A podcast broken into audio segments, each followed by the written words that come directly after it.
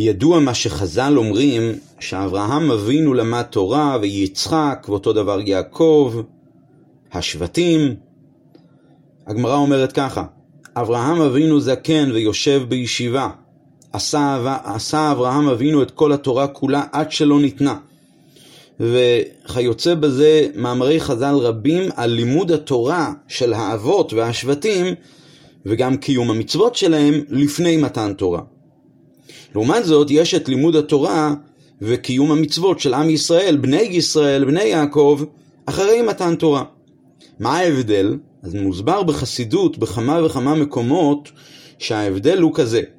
לפני מתן תורה, הציווי, לא היה ציווי, ומכיוון שלא היה ציווי, ממילא הלימוד שלהם היה לימוד שלהם, זה היה קיום מצוות שלהם, זה היה על דרך מה שחז"ל קוראים לזה אינו מצווה ועושה, ולכן יש בזה מעלה שזה היה מכוח עצמם, אבל דווקא בגלל זה הם לא יכלו להגיע למדרגת התורה כמו שהיא בעצמותה, כמו שהתורה היא נעלית לגמרי מהעולם, נעלית מהנבראים ש...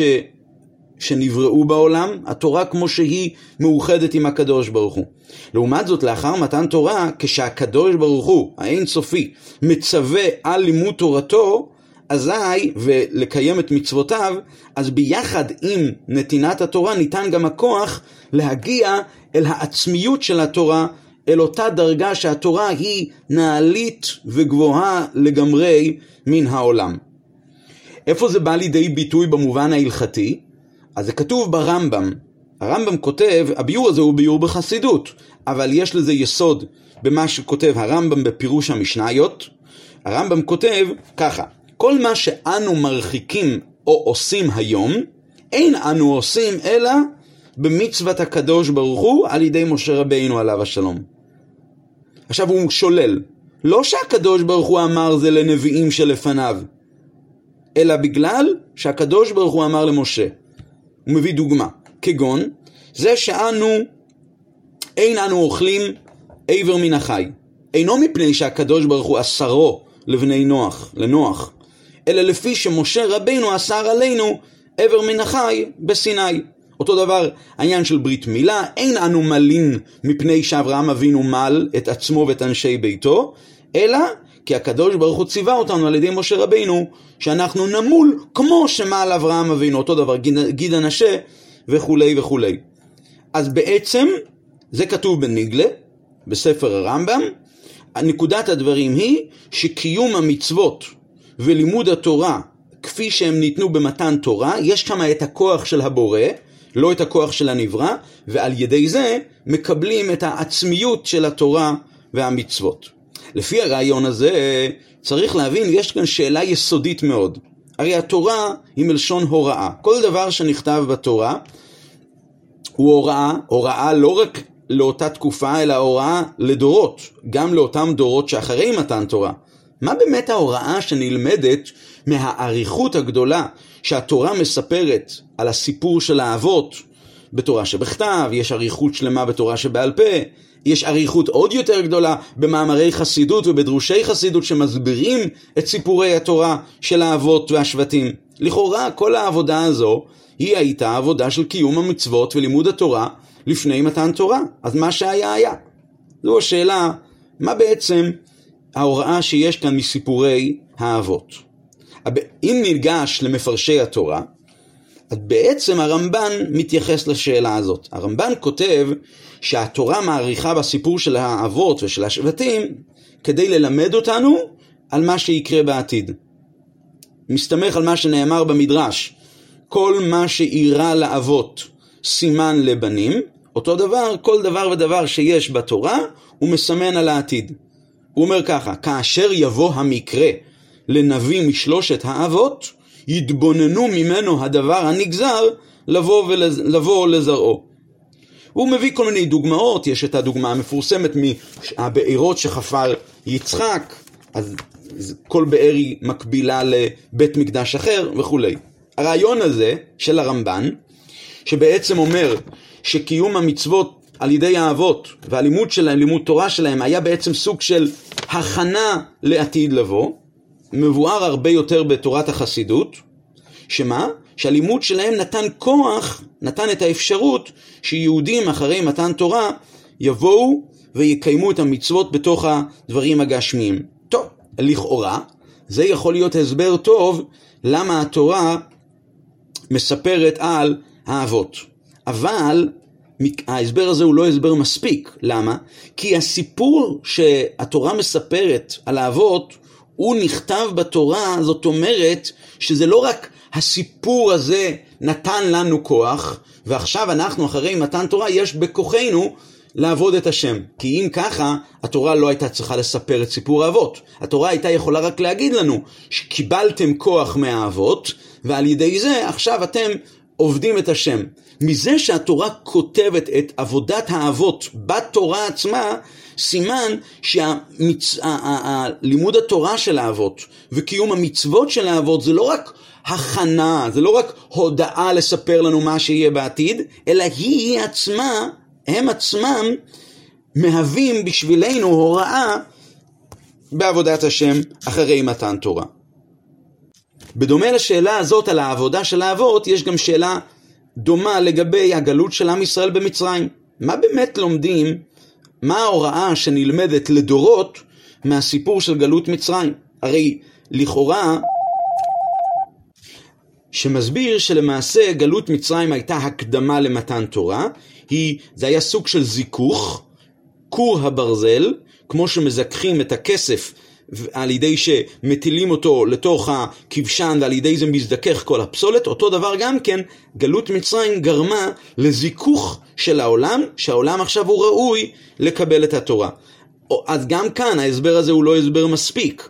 למה? כי אפשר לבוא ולהגיד, שב... אפשר לבוא ולסכם את הדברים בצורה מאוד פשוטה ולבוא ולהגיד, מצרים, גלות מצרים, היווה זיכוך לעבודה של יהודי, מכאן ואילך אתם עובדים את השם בצורה מושלמת. מזה שהתורה כותבת את הסיפור, והסיפור הזה של גלות מצרים הוא חלק מהתורה, אז צריך לומר שזה לא רק מה שעם ישראל עבר אז, היווה, הכנה וזהו זה, אלא יש כאן בכל הסיפור הזה מסר לדורות. מהי באמת ההוראה הזו ש... היא אה, נכתבה בתורה, מוכרחים לומר שיש כאן הוראה, ומוכרחים לומר שיש כאן הוראה מסוג של הכנה למתן תורה. אבל לאידך, יש כאן גם איזשהו מסר לדורות בכל סיפורי התורה, הן של האבות והן של גלות מצרים. ונקודת הדברים היא כזו, הביאור הזה נתפס בליקוטי שיחות, חלק ט"ו, שיחה ב' לפרשת לך לך. בעצם ההבדל בין העבודה של האבות לבין העבודה של עם ישראל אחרי מתן תורה מתבטא בשני עניינים. דבר ראשון מצד האדם העובד, ומצד הגילוי שמגיע מלמעלה בעקבות העבודה. אצל האבות, לפני מתן תורה, הגילוי על ידי העבודה שלהם היה, כמו שאמרנו מקודם, מלמטה למעלה. זאת אומרת, הם התעלו, הם הזדככו, והם הפכו להיות כלים ראויים לאור אלוקי שמאיר על ידי העבודה שלהם. מאידך, מכיוון שהאור הזה היה בהתאם לעבודת הנבראים, אזי הוא היה אצלם באופן גלוי. יש בזה חידוש גדול מאוד, כי זה אור אלוקי שבא באופן גלוי. מצד שני, בעבודת בני ישראל אחרי מתן תורה, הבן אדם לא יוצר הזדככות כל כך גדולה, כמו אצל האבות, כי זה לא כל כך בא מצד היהודי עצמו, כי זה בא מגילוי מלמעלה. כלומר, זה בא בציווי של הקדוש ברוך הוא. אבל לאידך גיסא, על ידי תורה ומצוות של בני ישראל אחרי מתן תורה, מאיר אור כזה שהוא נעלה לגמרי מהעולם. אור שבא מהקדוש ברוך הוא בכבודו ובעצמו, שהוא אור שגבוה ונעלה מן העולם, ולכן הוא לא יכול לבוא כל כך בגילוי בעולם עצמו. לפני מתן תורה הרי היה הגזירה, עליונים לא ירדו למטה, תחתונים לא יעלו למעלה, זאת אומרת שהאלוקות שהיא מעל העולם לא תרד לעולם הזה, לתחתונים, לעולם הזה הגשמי. אחרי מתן תורה, הקדוש ברוך הוא ביטל את הגזירה הזו שבין העליונים והתחתונים ואמר שיהיה חיבור, ממילא נבראים פה למטה יכולים בעצם להתאחד עם אלוקות כמו שהיא מעל העולם. זאת אומרת, במעמד של מתן תורה זה באמת היה גילוי מלמעלה למטה. ואז המטה לא היה כל כך כלי לגילוי, ולכן האור לא ירד כל כך לתוכו. רואים שבמעמד הר סיני, המעמד הזה היה דבר ראשון מעמד זמני, האור האלוקי שירד, האור לא כל כך התאחד בעולם, ולכן הנה הר סיני נשאר הר ככל ההרים, כמו שכתוב בתורה, במשוך היובל המה יעלו בהר. לפני כן הקדוש ברוך הוא אמר כל הנוגע בהר מות יומת. למה? כי וירד השם על הר סיני. אבל ברגע שהאור הזה אה, התעלם, אזי המה יעלו בהר, ההר נשאר ככל ההרים. זאת אומרת שהיכולת של יהודי אחרי מתן תורה להיות כלי לגילוי האלוקי שהגילוי אלוקי של למעלה לגמרי מכל ענייני העולם, זה נעשה אמנם על ידי העבודה שלו, אבל זה מגיע למעשה בגלל כוח הציווי מלמעלה. אז אלה הם שני העניינים שבהם אה, נפרד יש את ההבדל בין לפני מתן תורה לאחרי מתן תורה, הן מצד האדם העובד והן מצד האור האלוקי שמגיע בהמשך לעבודתו. לפי זה אפשר להבין איך העבודה של אברהם וכל שלושת האבות והשבטים איך היא משמשת חלק מהתורה שהיא תורה מלשון הוראה, הוראה נצחית לכל יהודי בכל זמן וזמן, גם אחרי מתן תורה, דורות אחרי מתן תורה. כדי שהגילוי שמגיע על ידי מתן תורה יתאחד עם היהודי, יהודי שלומד תורה כעת ומקיים מצוות כעת אחרי מתן תורה, חייבת להיות לפני כן עבודה כמו עבודת האבות, שזו הייתה עבודה מצד עצמם. כמו שבהכנה הכללית למתן תורה היה צריך להיות דבר ראשון, שיש שלימות בעבודת הנבראים מצד עצמם, ואז האיר אור אלוקי שבהתאם לדרגת העבודה שלו, ורק אחר כך ירד פתאום אור אלוקי נעלה ומרומם לגמרי מהעולם, הירידה, האור האלוקי של מתן תורה, אותו דבר גם בעבודה הפרטית של כל יהודי ויהודי. נכון באמת שעל ידי העבודה שלך ועל ידי לימוד התורה שלך, אתה היום, אחרי מתן תורה, יכול לקבל אור אלוקי נעלה ומרומם מהעולם. אבל זה לא מתאחד איתך. וכדי שהאור הזה כן יתאחד איתו, אזי הוא חייב להגיע למעשה על ידי העבודה שלו לשלימות של הביטול ושל הזיכוך האישי שלו, של מציאותו שלו, ואז יש לו את היכולת שיהיה התאחדות מוחלטת עם האלקות שבגד, שבגדר הבריאה, ובהתאם לזה הוא הופך להיות גם סוג של כלי לגילוי של הגילוי האלוקי שלמעלה מהבריאה, אותו גילוי אלוקי שיתגלה וניתן במתן תורה, שהיא הייתה הרבה יותר נעלית מעבודת האבות. זאת אומרת, שכשיהודי מתבונן בעבודת האבות הוא מבין שהוא חייב להזדכך ולהפוך להיות בביטול גמור לקדוש ברוך הוא והביטול הזה והזיכוך הזה ייצרו אצלו כלי, להיות כלי לאור האלוקי שנעלה לגמרי מהבריאה. זה קצת מזכיר את מה שכתוב בניגלה דה תורה, לעולם יעסוק אדם בתורה ובמצוות, אף על פי שלא לשמה, שמתוך שלא לשמה בא לשמה. מה הכוונה? הכוונה היא, מה, מהלשון של חז"ל, שחז"ל אומרים לעולם, לעולם יעסוק אדם, חז"ל יכלו לבוא ולומר, אה, אם ירצה יעסוק אדם בתורה ובמצוות שלא לשמה, כי בסופו של דבר מתוך שלא לשמה הוא יבוא לידי לשמה. חז"ל אומרים לעולם יעסוק אדם בלימוד תורה, בתורה ומצוות שלא לשמה.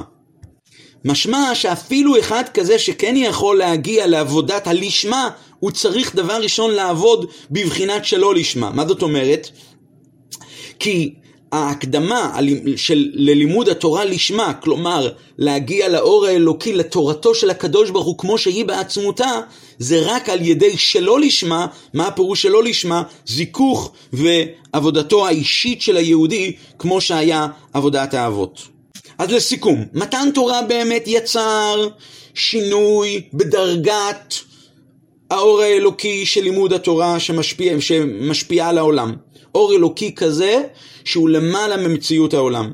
עד כדי כך שחז"ל אומרים, כל תלמיד חכם, כל תלמיד חכם שיושב ושונה וקורא בתורה, הקדוש ברוך הוא קורא ויושב כנגדו. שזה דבר כזה שלא היה לפני מתן תורה, ביטוי כזה. מצד שני, ההשפעה הזו היא לא באה בגילוי, היהודי לא חש את זה. כדי שהיהודי יחוש במעין, מעין של העניין הזה, הוא חייב להגיע לשלמות האישית שלו, וזה על ידי ההוראה מעבודת האבות ולימוד מדרכיהם. יש לזה ביטוי נוסף שאנחנו יכולים לראות אותו גם בסדר איך שאנחנו מלמדים כל ילד יהודי. כשיהודי לומד, אז יש סדר, כתוב במשנה, בין חמש למקרא, בין עשר לגמרא למשנה, בין חמש עשרה לגמרא וכולי. כשיהודי לומד בסדר של בין חמש למקרא, אז מלמדים אותו את פסוקי, פסוקי המקרא. בין פסוקי המקרא יש פסוקים שהם מתארים את הקדוש ברוך הוא בביטויים כמו היד הגדולה, היד החזקה. כשאני מלמד את הילד, איך, איך אנחנו נסביר לילד? נסביר לו את זה לכאורה כפשוטו, יד גדולה. אז כמה שיסבירו לילד שלא מדובר כאן כמובן ביד גשמית גדולה, לכאורה הוא יתאר לעצמו, אותו ילד, בן חמש למקרא, שמדובר ביד גשמית גדולה, לא גדולה כמו של, שלו, אלא גדולה עוד יותר מאשר היד של המלמד שמלמד אותו תורה. למשל, היד החזקה, יד יותר חזקה מהיד של המלמד. לכאורה, איך אנחנו עושים כזה דבר? זה הרי סותר את עיקרי האמונה שהקדוש ברוך הוא אין לו גוף ואין לו דמות הגוף. אבל התורה אומרת לנו, בין חמש למקרא, תלמד את הילד הזה. איך אני יכול ללמד אותו בצורה כזו? לכאורה זה ממש צירה. אלא מה? התשובה היא בהתאם למה שאמרנו מקודם. כמו שאמרנו, שלימוד התורה צריך להיות דבר ראשון בדומה ללימוד התורה של האבות, בפרט הזה, שזה לשלמות האישית שהוא יכול להגיע לפי שורש נשמתו, ורק אחר כך מגיע ומתגלה הדרגה האלוקית הגבוהה שהיא נעלית ומרוממת משורש נשמתו של היהודי. אז זה קצת אותו דבר גם בלימוד התורה הפרטי הספציפי לבין חמש למקרא. בואו ננסה קצת להתעמק בדברים. כשילד לומד תורה, אז הוא באמת מתאר לעצמו, כמו שאמרנו, שהיד הגדולה והיד החזקה זה יד גשמית. אבל האמת היא שהוא לא סוטה מהאמת, כי יש כאן באמת יד גדולה ויד חזקה.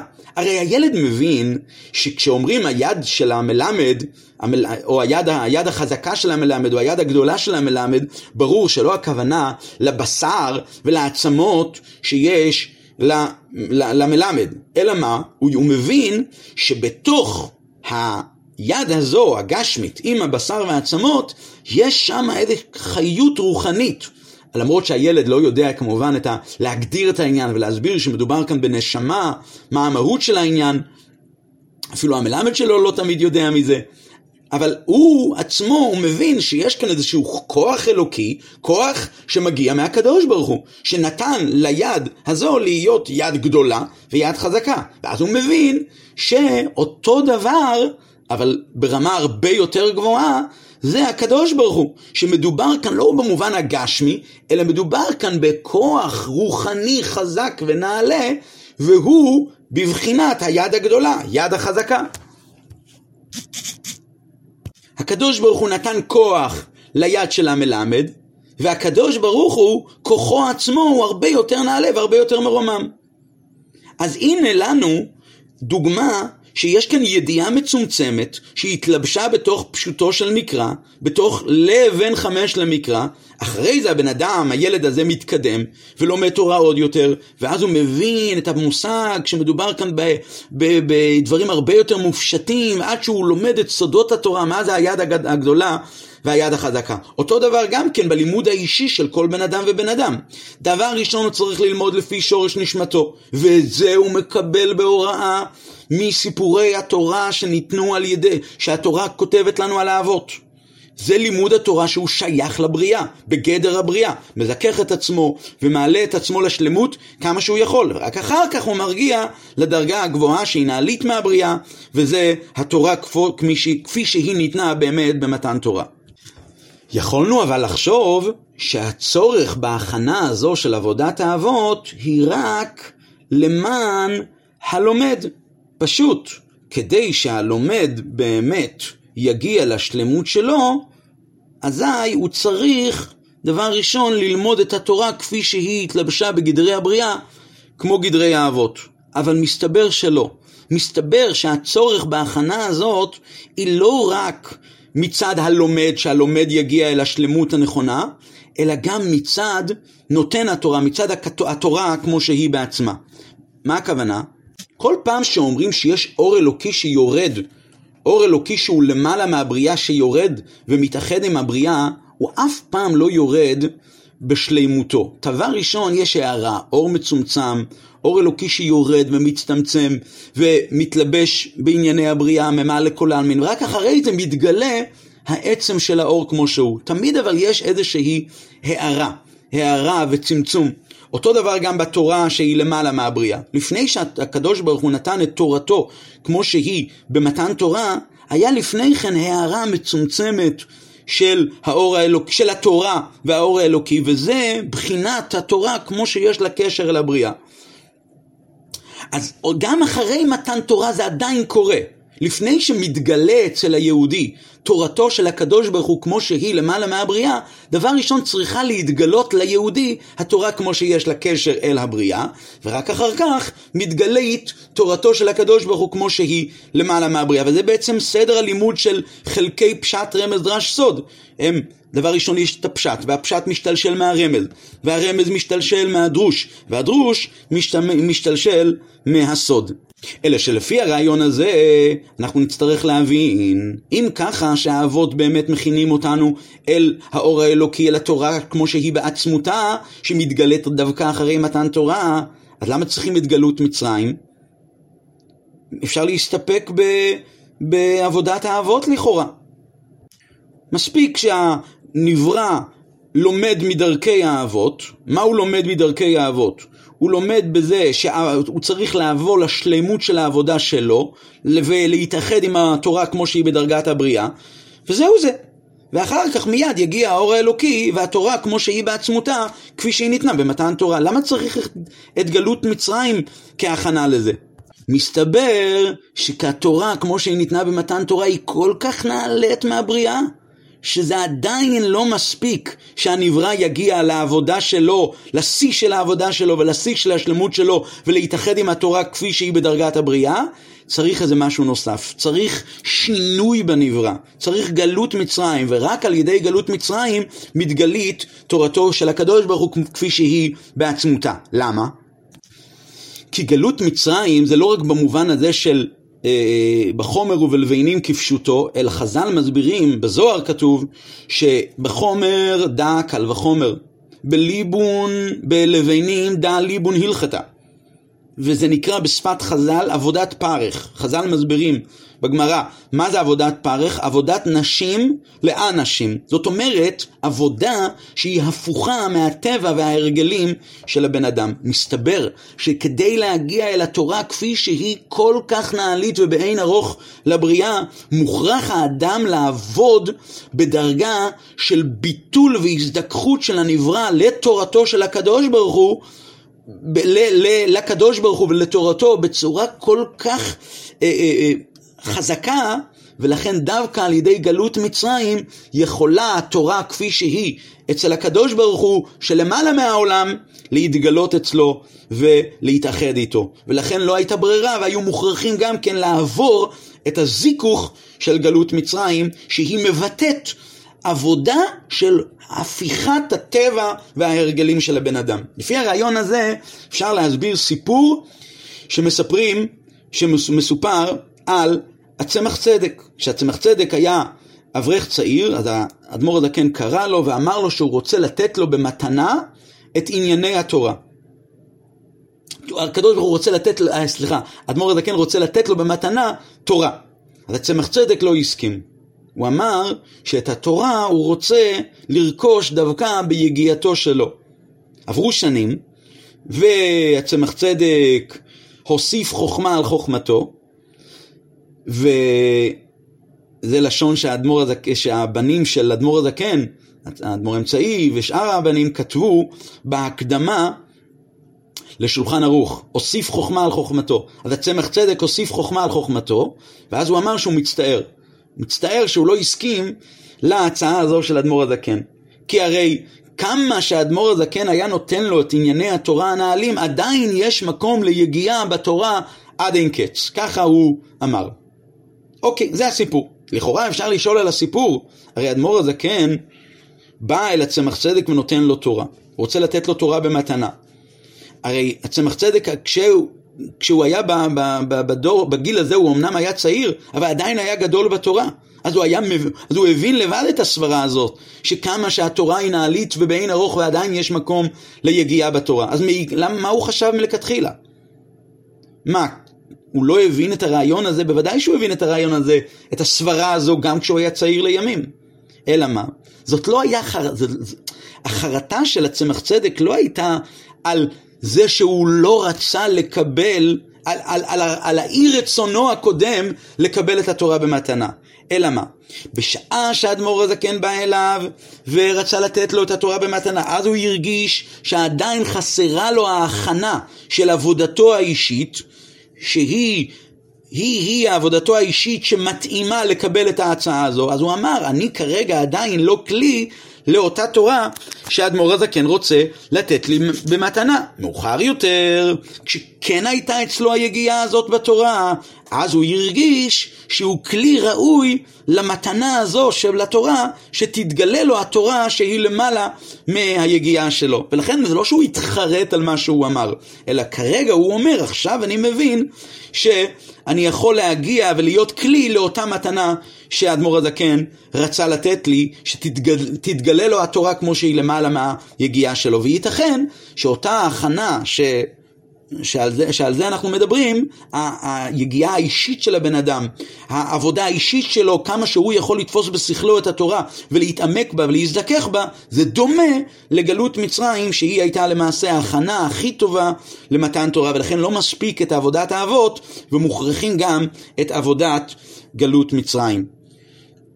שהיא-היא המהווה את ההכנה השלמה למתן תורה. שבוע טוב וחודש טוב.